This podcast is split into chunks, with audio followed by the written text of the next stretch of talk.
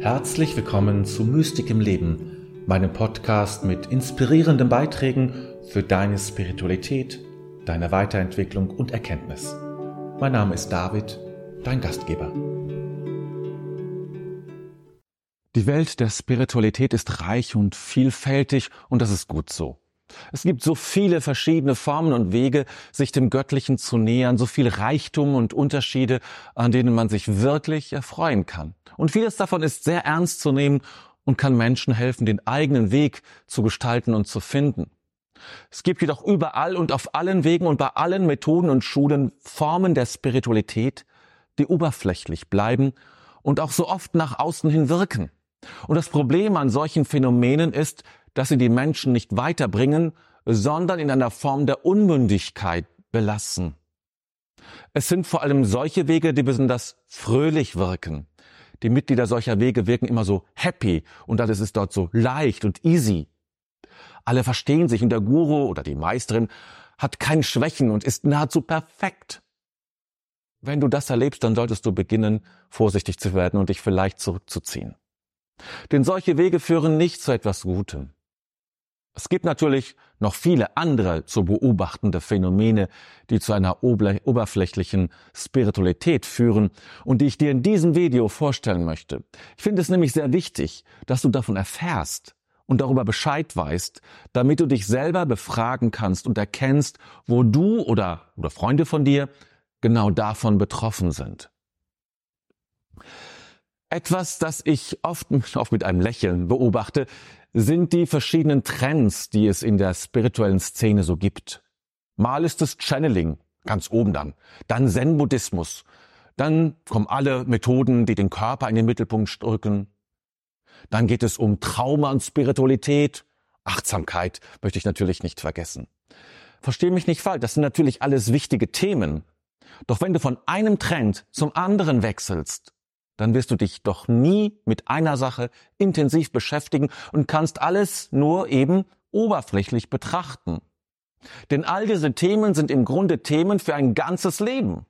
Du kannst jeden Trend nehmen und dich dein ganzes Leben damit beschäftigen, ohne dass du an ein Ende kommst.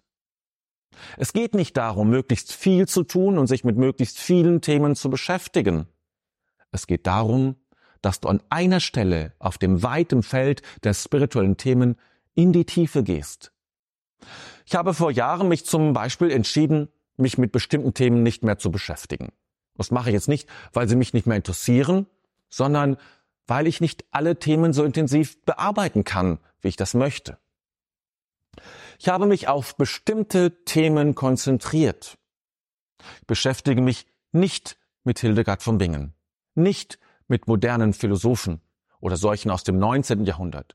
Ich beschäftige mich nicht mit Thomas von Aquin und nicht mit dem Hinduismus und nur am Rande mit dem Buddhismus. Das alles sind spannende Themen, die mir viel geben könnten. Würde ich sie aber genauso behandeln, wie ich zum Beispiel Meister Eckhart oder den Neuplatonismus behandle, dann würde ich nirgendwo wirklich weiterkommen. Damit etwas nicht oberflächlich bleibt, musst du dich irgendwann entscheiden und Schwerpunkte setzen. Viele in den ganzen spirituellen Szenen, die es so gibt, erliegen einem spirituellen Materialismus. Es geht bei diesem Phänomen darum, möglichst viel zu sammeln, möglichst viele Seminare und Retreats zu belegen. Nur bei den besten Meistern zu lernen und die neuesten Bücher zu kaufen, die gerade erst erschienen sind. Es geht darum, die beste Kleidung zu tragen, die weiten Gewänder, die einen schon von außen als spirituellen Menschen erscheinen lassen. Auch wird der Schwerpunkt auf Techniken gelegt. Man sammelt Übungen und Techniken eben.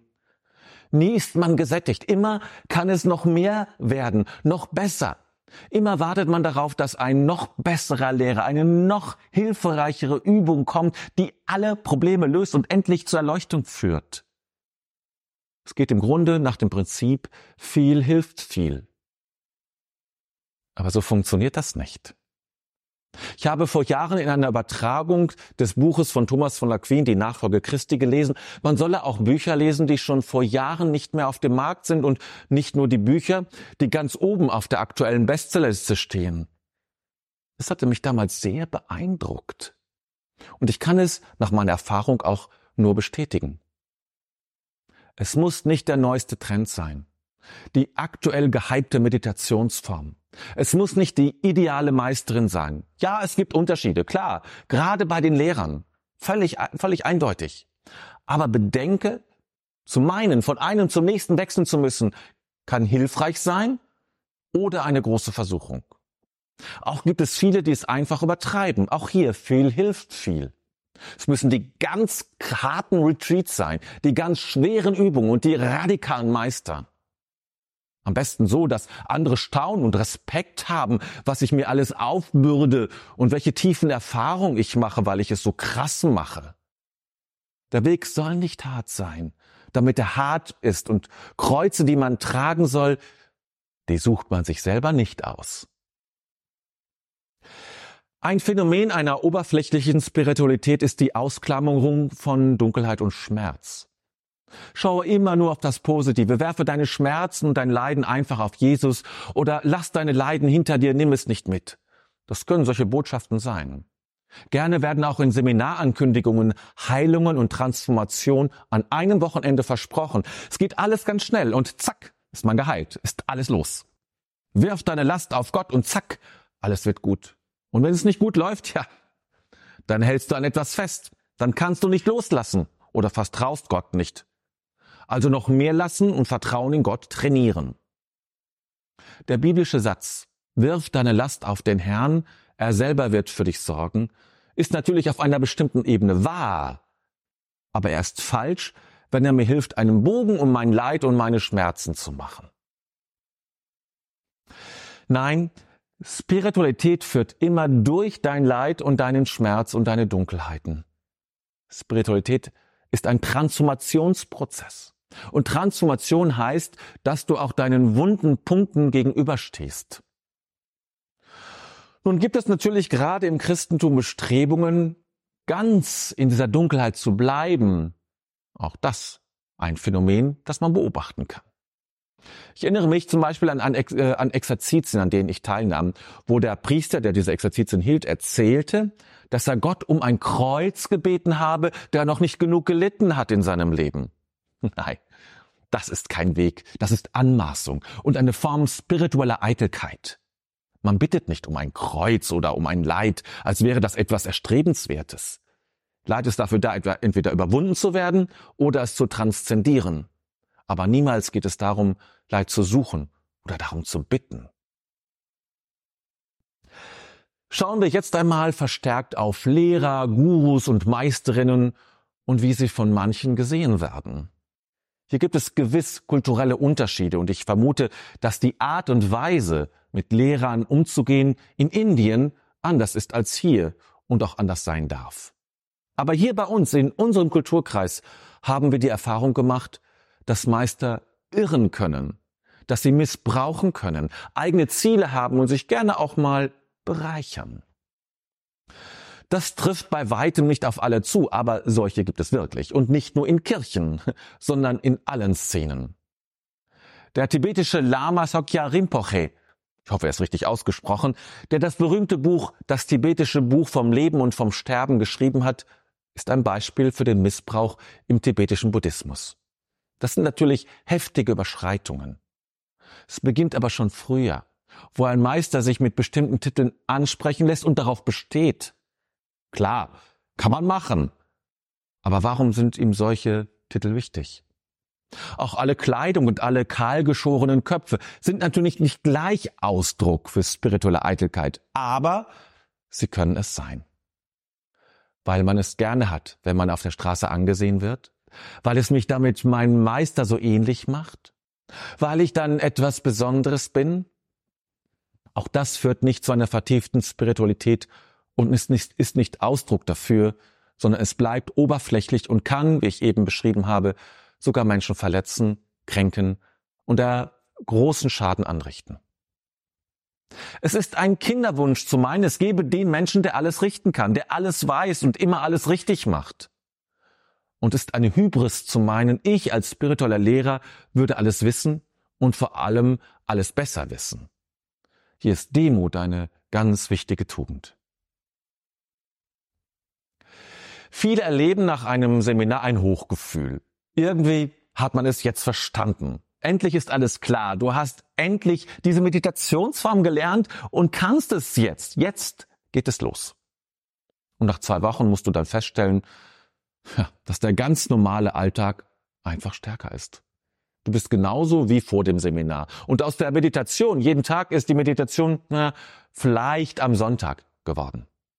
Wir erleben oft nach Retreats und Seminaren diese Diskrepanz zwischen der einmaligen und besonderen Erfahrung und dem ganz normalen Alltag. Es gehört daher zu einem guten Seminar dazu, den Menschen zu helfen, die Erfahrung in den eigenen Alltag zu integrieren. Das trifft besonders zu, wenn es sich um Seminare mit mehreren Treffen handelt. Es benötigt Brücken in den Alltag. Sonst war die ganze Zeit zwar schön, hat ihr aber letztlich nichts gebracht und war daher oberflächlich. Dabei geschieht Vertiefung einer Methode oder einer Erkenntnis immer im Alltag. Jedes Seminar ist nur dafür da, dich auf den Alltag neu einzustimmen und diesen zu wandeln. In der Seminargruppe kann es sein, dass man sich so achtsam, mitfühlend und freundlich gibt, weil es alle so machen. Doch wenn man dann am nächsten Morgen wieder neben diesem muffligen Kollegen im Büro sitzt, dann geht es einem schon wieder ganz anders. Doch Veränderung ist immer Veränderung des Alltags. Und ein Seminar darf keine Blase sein, in der man so ist, wie man gerne wäre. Das ist übrigens der Grund, warum ich so gerne digital arbeite und meine Angebote bisher alle digital waren. Hier findet das Seminar oder der Workshop in deinem Alltag statt. Dort, wo du lebst und nicht irgendwo hm, in einem wunderschönen Seminarhaus in den Alpen. Kommen wir nun zu den wichtigen Grundhaltungen, die verhindern, dass du spirituell oberflächlich bleibst. Und da möchte ich als erstes das Durchhalten nennen. Bleib bei einer Sache für längere Zeit. Es kann sein, dass irgendwann der Zeitpunkt gekommen ist, sich etwas Neues zu suchen, klar. Aber springe nicht von einem zum nächsten. Halte durch und manchmal vielleicht sogar aus. Dazu brauchst du ein gewisses Maß an Entschlusskraft. Entschließe dich für etwas und trage es durch. Sei bereit, dich mit deinen Untiefen, der Dunkelheit in dir und deinen Wunden auseinanderzusetzen. Das ist ein Schlüssel. Es geht nicht darum, sich darin zu suhlen, sondern im Fortschreiten durch die Dunkelheit zum Licht zu kommen. Aber du wirst das Licht nicht finden, ohne Dunkelheit durchschritten zu haben. Sei dir bewusst, dass es viele Wege gibt und nicht nur den einen, den du finden musst. Jeder Lehrer und jede Meisterin kann dir etwas beibringen. Das heißt, dass du vielleicht schon angekommen bist. Dass du genau dort, wo du stehst, mit genau diesem alten Buch mit dem komischen Titel, dass du mit dieser Meditationsform, zu der keine Bücher mehr geschrieben werden, dass du in deiner ganz normalen Straßenkleidung ganz genau richtig bist. Tue das, was du tust, intensiv und gehe dort, wo du stehst, in die Tiefe, egal wo du stehst und du wirst dort ankommen, wo auch all die anderen ankommen werden, die ihrerseits in die Tiefe gehen.